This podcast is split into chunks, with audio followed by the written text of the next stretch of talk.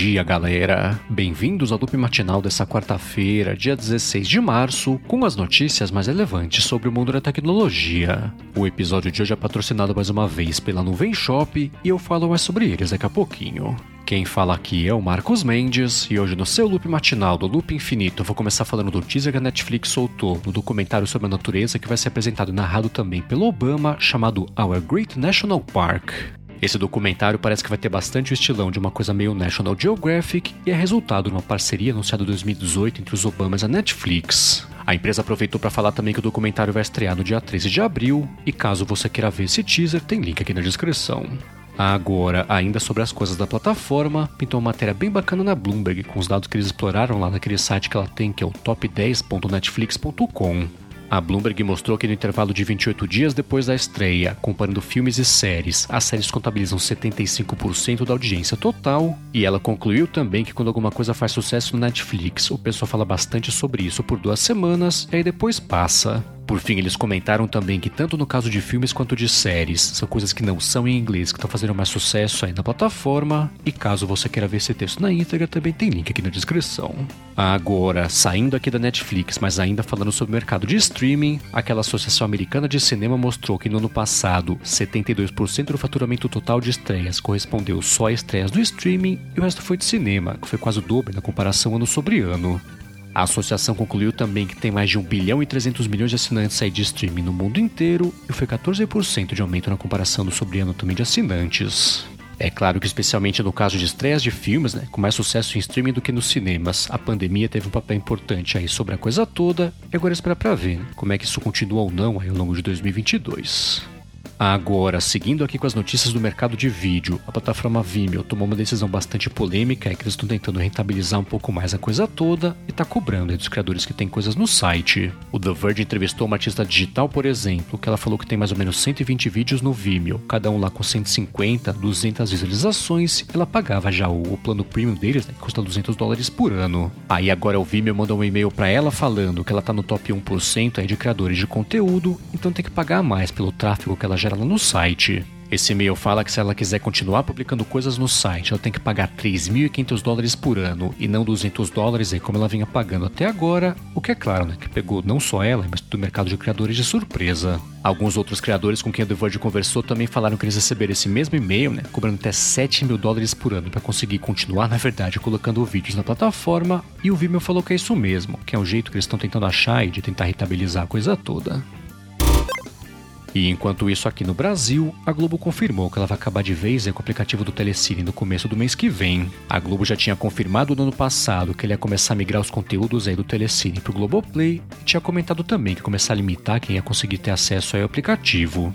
Ah, agora ela marcou para o dia 1 de abril o fim das atividades de vez é, do aplicativo do Telecine. E caso você queira ver como é que fica aquelas questões de pacote, que tem associação com TV a cabo e tudo mais, né? Algumas situações desse tipo, também tem link aqui na descrição do episódio. E ainda sobre as coisas do Brasil, tanto a Uber quanto a 99 confirmaram que elas vão começar a repassar mais dinheiro para os motoristas né, para compensar a alta de combustível, só que sem repasse por enquanto, pelo menos aí para o preço dos passageiros. A 99 falou que ela vai pagar 5% a mais por quilômetro rodado aí para compensar os trajetos e a ser pelo trajeto inteiro, que ela vai pagar mais aí 6,5%.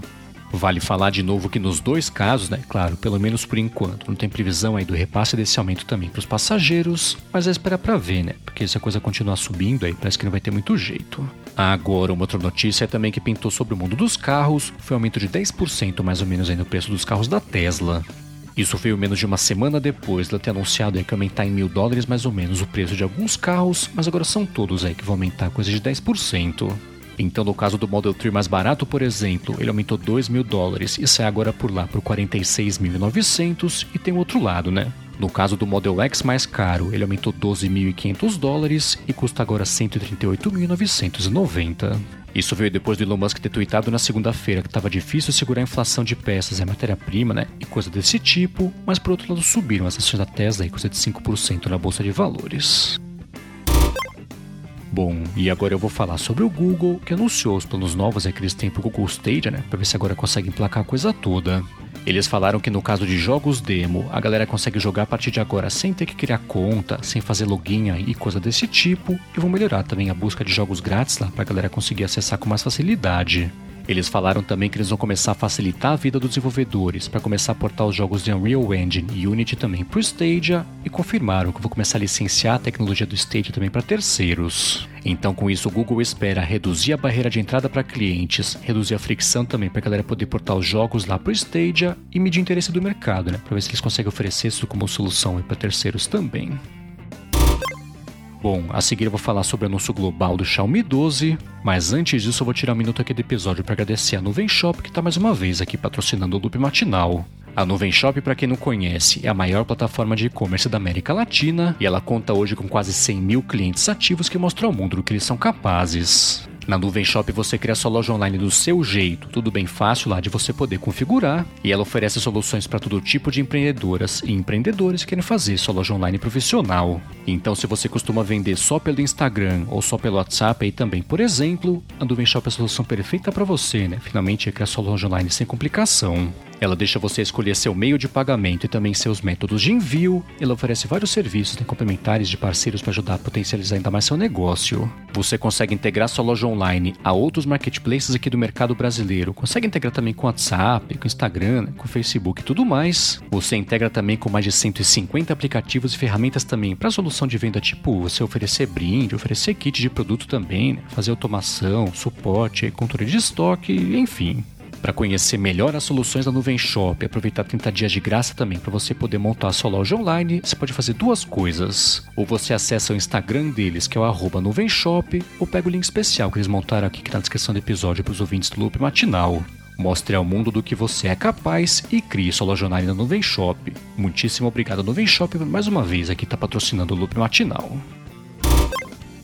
Bom, vamos lá, né? Eu comentei no comecinho aqui desse ano que tinha pintado na China, na verdade, só o anúncio da linha do Xiaomi 12, agora pintou também o anúncio internacional, que ela fez a confirmação do lançamento para mais países. A Xiaomi falou que o telefone mais básico da linha, que é o Xiaomi 12X, que tem processador Snapdragon 870, roda Android 11 também, vai custar equivalente lá fora a partir de R$ 3.400 e a 3.900, que é no caso do Xiaomi 12, né, que tem lá Android 12, também Snapdragon 8 Gen 1. Aí por fim a versão Pro do telefone, que é um pouquinho maior e vai contar com bateria maior também, vai custar lá fora a partir do equivalente a uns 5.200 e agora é esperar, né, para ver se a Xiaomi confirma aqui o lançamento e preço no Brasil também nas próximas semanas. Agora uma outra coisa também que a Xiaomi Xiaomi anunciou lá fora foram os fones Xiaomi Buds 3T Pro. Eles lembram bastante os AirPods Pro da Apple, só que eles vêm aí na cor preta e aí aquela coisa, né? O pacote completo aí, cancelamento ativo de ruído, bateria de 24 horas também considerando a carga da caixinha.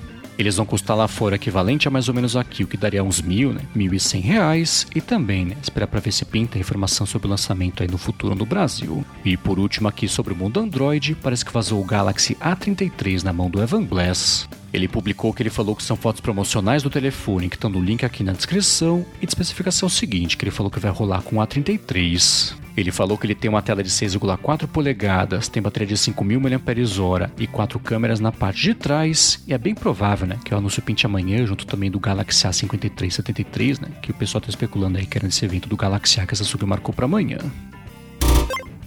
E enquanto isso, no mundo da Apple, ela parou de vender o monitor LG Ultrafine 5K de 27 polegadas. Esse foi um monitor que ela fez uma espécie de parceria com a LG, que foi um tapa-buraco na verdade, entre o fim da produção dos monitores passados e o lançamento é agora do Studio Display, e não precisa mais, né? Ela vai começar a vender o Studio Display, então ela cancelou, na verdade cancelou não, parou de vender na loja dela a Ultrafine da LG. Agora, ainda sobre as coisas da Apple, o levantamento do Daily Mail mostrou que ela economizou 6 bilhões e meio de dólares já com a retirada das caixas dos iPhones aí do carregador de parede e do fone de ouvido. Eles estimaram que a Apple está economizando 35 dólares por caixa, e entra aí, por exemplo, não só a falta do produto, né, que isso na verdade custa bem pouca coisa para a Apple, mas também o fato da caixa estar tá menor, agora ela conseguir aproveitar mais o frete aí cada vez que ela manda os iPhones ao redor do mundo. Agora, uma notícia excelente que pintou sobre o mundo da Apple é que finalmente a galera consegue restaurar sozinho o firmware agora do Apple Watch. Quem tem um Apple Watch sabe que até agora, né, quando aparece uma exclamação vermelha na tela, você tem que levar o relógio até a Apple para ela ou resolver o problema ou trocar completamente o aparelho, mas finalmente acabou com isso com o WatchOS 8.5, né, que foi lançado essa semana junto ao iOS também do macOS, atualização né, dos dois sistemas. Então finalmente pintou no WatchOS agora a opção de você restaurar o firmware do sistema lá quando acabar dando alguma coisa errada, né, quando dá erro aí, por exemplo, na atualização, o que é meio inacreditável, né, que levou quase 10 anos aí para poder acontecer.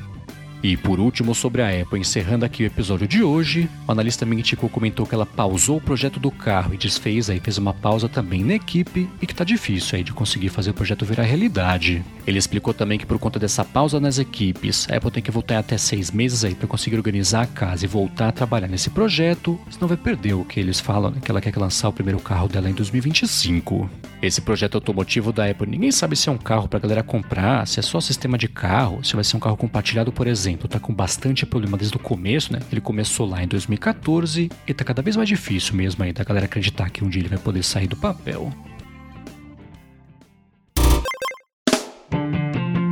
É isso aí, galera. O loop matinal do Loop Infinito vai ficando por aqui. Se você quiser se inscrever no canal do Loop Infinito no YouTube, o link tá aqui na descrição do episódio lá no loopmatinal.com, junto com os links das notícias que eu comentei hoje. Já se você quiser falar comigo no Twitter, procura por MVC Mendes que eu tô sempre por lá. Obrigado pela audiência, obrigado a Nuvem Shop também pelo patrocínio mais uma vez aqui do Loop Matinal, e eu volto amanhã de manhã. Falou!